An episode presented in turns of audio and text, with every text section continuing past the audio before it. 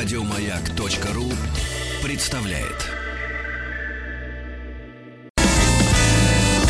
Физики и лирики.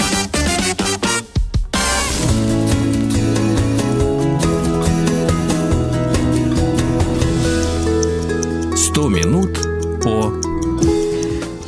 минут об опере. И у нас в гостях Дина Константина Кирнарская, проректор Российской Академии Музыки имени Гнесиных. Э, Русская опера. Глинка, Мусорский, Чайковский, Бородин, Римский, Корсаков.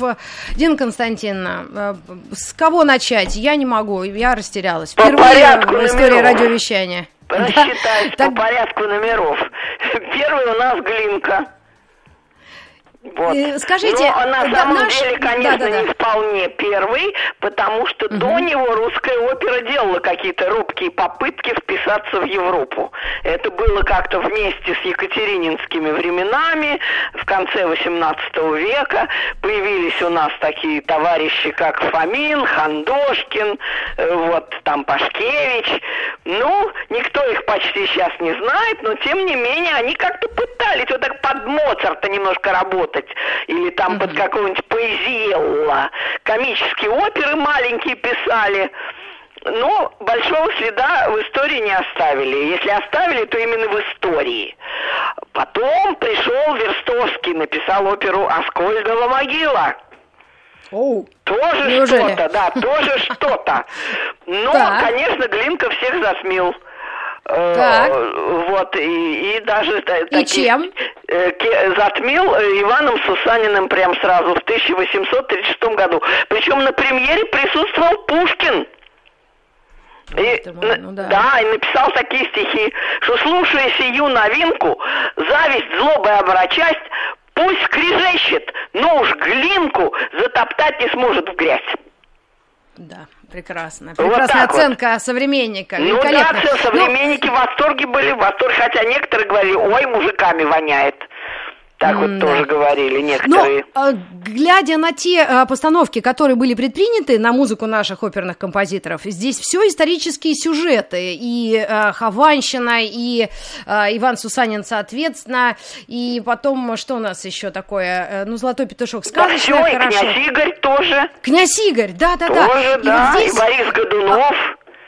Здесь И такой вопрос Псковитянка принципиальный. римского Корсакова тоже историческая, и царская невеста тоже историческая.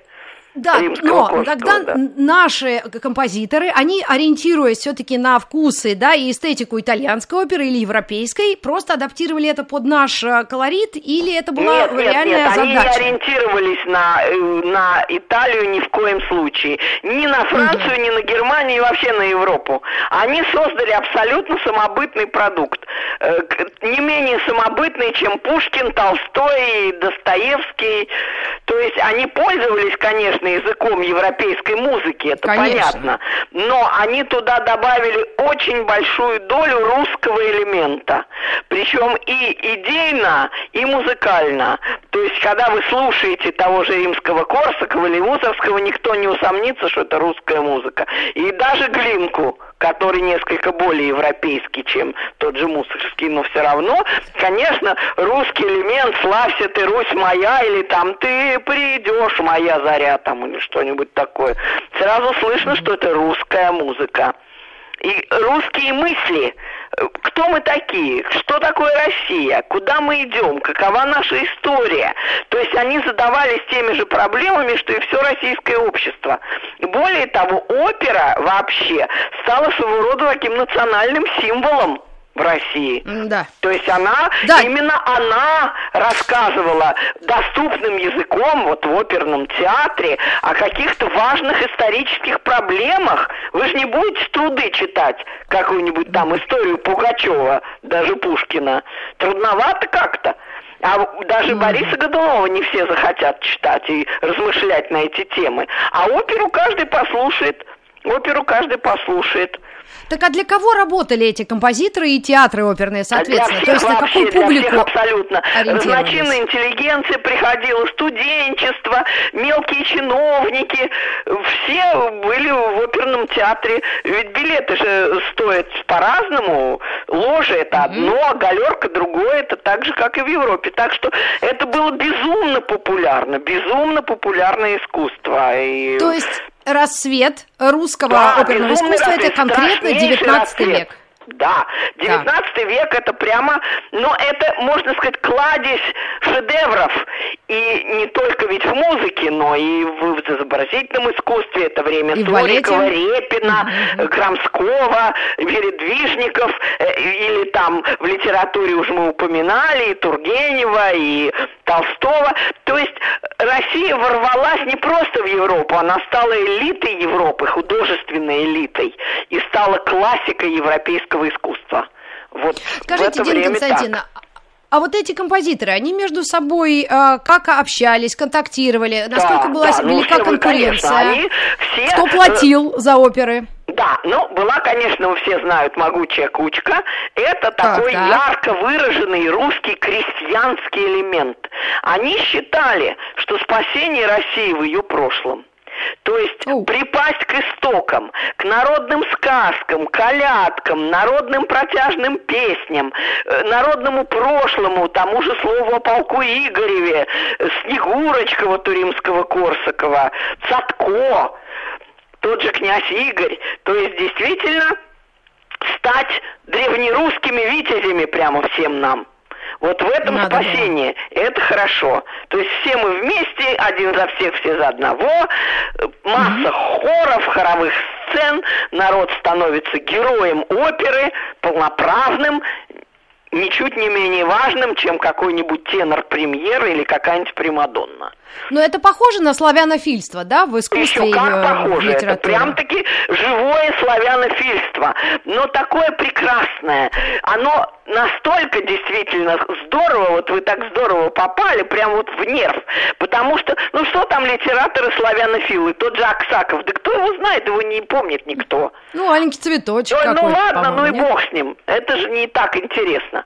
А вот опера, будем теперь по-вашему называть, как вы сказали, славянофильская, о, это мировые шедевры, это вершины вообще искусства не только России, но и всего мира и э, всей Европы. Вот так скакнули прямо высоко. Но- Это могучая кучка, а Чайковский Да, отдельно. Да, это западник, Это судя западник, по... да, европеец. Абсолютно. Это русский европеец со всеми проблемами личности.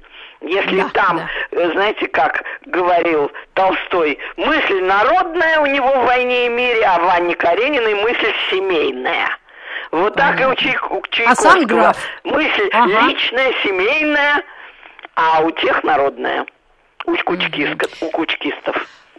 И какая была расстановка сил? Вот кто а, как выживал? Или это все были аристократы э, и, ну, собственно, люди образованные, высшее общество? Как они взаимодействовали с, ну, с властью, наверное, с публикой? Как это вот э, было С в властью не 19 очень, веке? не очень. Очень долго Бориса Годунова, скажем, не пускали вообще на сцену. То есть Ага. цензура э, ого-го была. А, кстати, в самом начале 20 века, уже незадолго до смерти, римский Корсаков написал оперу «Золотой петушок» по Пушкину. Он Так. так поиздевался над царской властью, что всем стало жарко. И его мигом запретили. Он даже при жизни не успел услышать свою эту оперу. Ну, больше, чем наша страна по- поиздевалась над царской властью в 17-м и туда дальше, это, наверное, никто не ну, мог вот так он э, прям себе позволить. что так оно и будет. Что царская Да, но власть, вот прям здесь- царь Дадон, да. И Кощей Бессмертный тоже власть. То есть вообще идея злой, противной человеку власти стояла очень остро эта идея в русской опере. Власть Дин Константин, была врагом.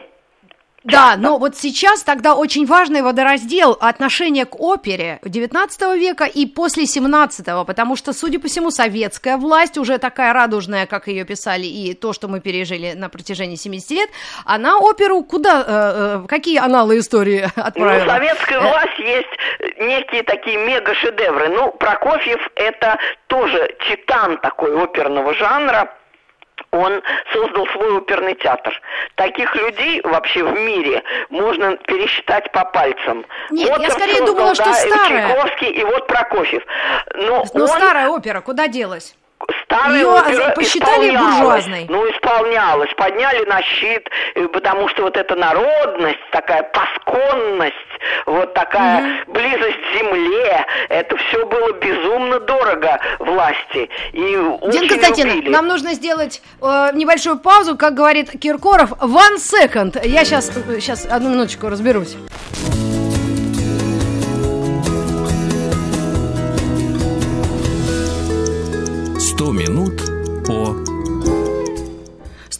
Опере Дина Константина э, Кернарская у нас в гостях. Говорим о русских композиторах оперных. И вот э, остановились как раз э, водоразделе революция до революции оперное искусство. После. И все-таки большевики это искусство оставили как, как символ чего-то народного, не так ли? Конечно, потому что русским композиторам и благодаря стилю музыкальному, и благодаря вот таким историческим крупным таким сюжетам э, была свойственна такая широта, такой масштаб, такая роскошь, что просто э, каждый бы поддался. Это действительно реклама русскости, вообще реклама России, а она таковой остается и сегодня. Вот идет же и Борис Годунов, и Хованщина, и князь Игорь, это прямо роскошь, это просто невероятная Роскошная жизнь. роскошь. Сила, да, да, да, да. да. Да, такая вот роскошь большая очень, и она по всем сценам мира сейчас шествует. То есть не был этот вид искусства э, признан буржуазным, мещанским? Ой, нет, ну нет, какой? Нет, он народный, он народный. И угу. много из него люди знают. Ну вот кто не знает какой-нибудь там плач Ярославны, Арию Сусанина, Хор Слався, или там Руслана и Людмилу, ну кто же не знает. А как на Западе приняли? Увертюра к Руслану, помните? Ну, вы, может, не помните, вы человек молодой. Увертюра к Руслану – это вообще логотип России, логотип. Его прямо играют на каждом правительственном концерте. Это... Да? Да, Эх, неизменный ну, репертуар. Не знаю, попробуем скачать. Да. А половецкие ну... пляски Бородина. Ой, да. Да это просто Ой, логотип, да. действительно, России. Во всем мире и до сих пор так. И так как что, а, вот да. русская опера а, а, рас, тогда была популяризирована, или как приняли ее иностранцы, собственно, законодатели мод, те же итальянцы, французы, С восторгом, с восторгом приняли, свежо, свежо звучит как-то иначе. Все-таки язык музыкальный русской музыки, русскость такая музыкальная, она ж прям в уши бьет. Все слышат это. И это красиво, это гениально, это потрясающе выполнено. Есть такая опера римского Корсакова с самого начала 20 века, 904 года, э, «Сказание о граде Китеже» потрясающее полотно, это просто панорама. Она идет много часов, но она про нас все рассказывает. И музыка изумительная. И а тоже... Чайковского сместили в балет тогда, так получается? Или как у них расположение? Ну, балет, само оказалось? собой, Чайковский классик балета. Да, есть, то есть из оперы еще балеты потихоньку... Раймонда, например, Слился. тоже идет в мире везде mm-hmm. и нравится многим. А уж Прокофьев просто классик.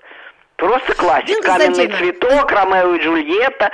Уж такой балет балетыч, что нигде больше нет ничего такого. Но завершая тему оперы и 100 минут об опере, как бы вы вот последние 4 минуты, кому бы вы посвятили, или, в общем, э, э, ода, хвала всем тем, кто отдал своей жизни, там, энергию этому жанру, тот, кто продолжает до сих пор, вот современность и опера, это вообще как э, мы ее оцениваем? Это все предание старины опера, глубокой? Или конечно, не такая понятная людям и не такая простая, как и вообще современная академическая музыка. Вот если раньше опера была просто попсой, она mm-hmm. была шоу-бизнесом, Причем не только в России, везде, и в России, в Италии, где хотите.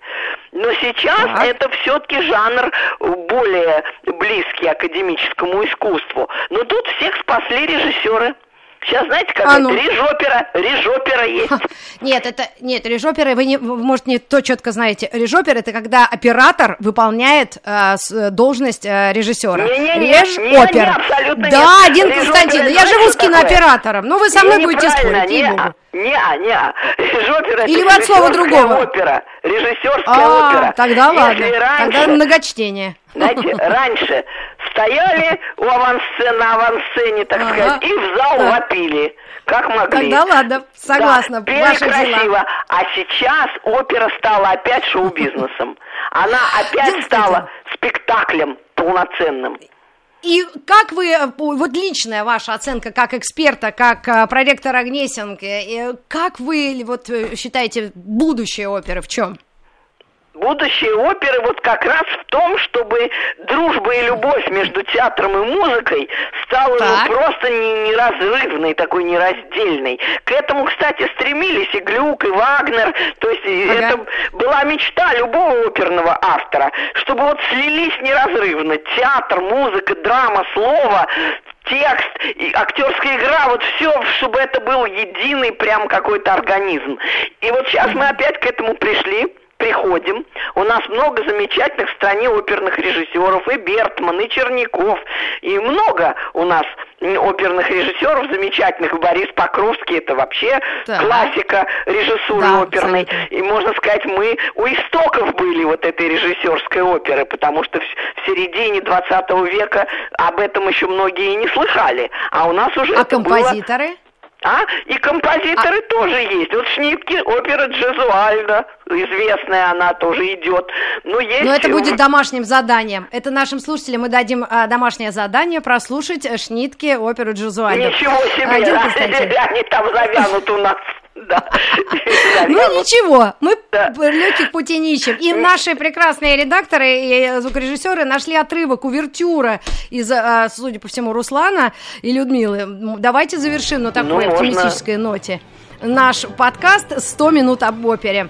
Дин Константин, вам не то что спасибо, поклон нижайший за ваши знания, вашу энергию, популяризаторство и просветительство. Целуем ваши мысли и до новых встреч в эфире. Спасибо, Дин спасибо. Константина Кирнарская была с нами в эфире «Маяка», и я же отдаю микрофон Увертюре.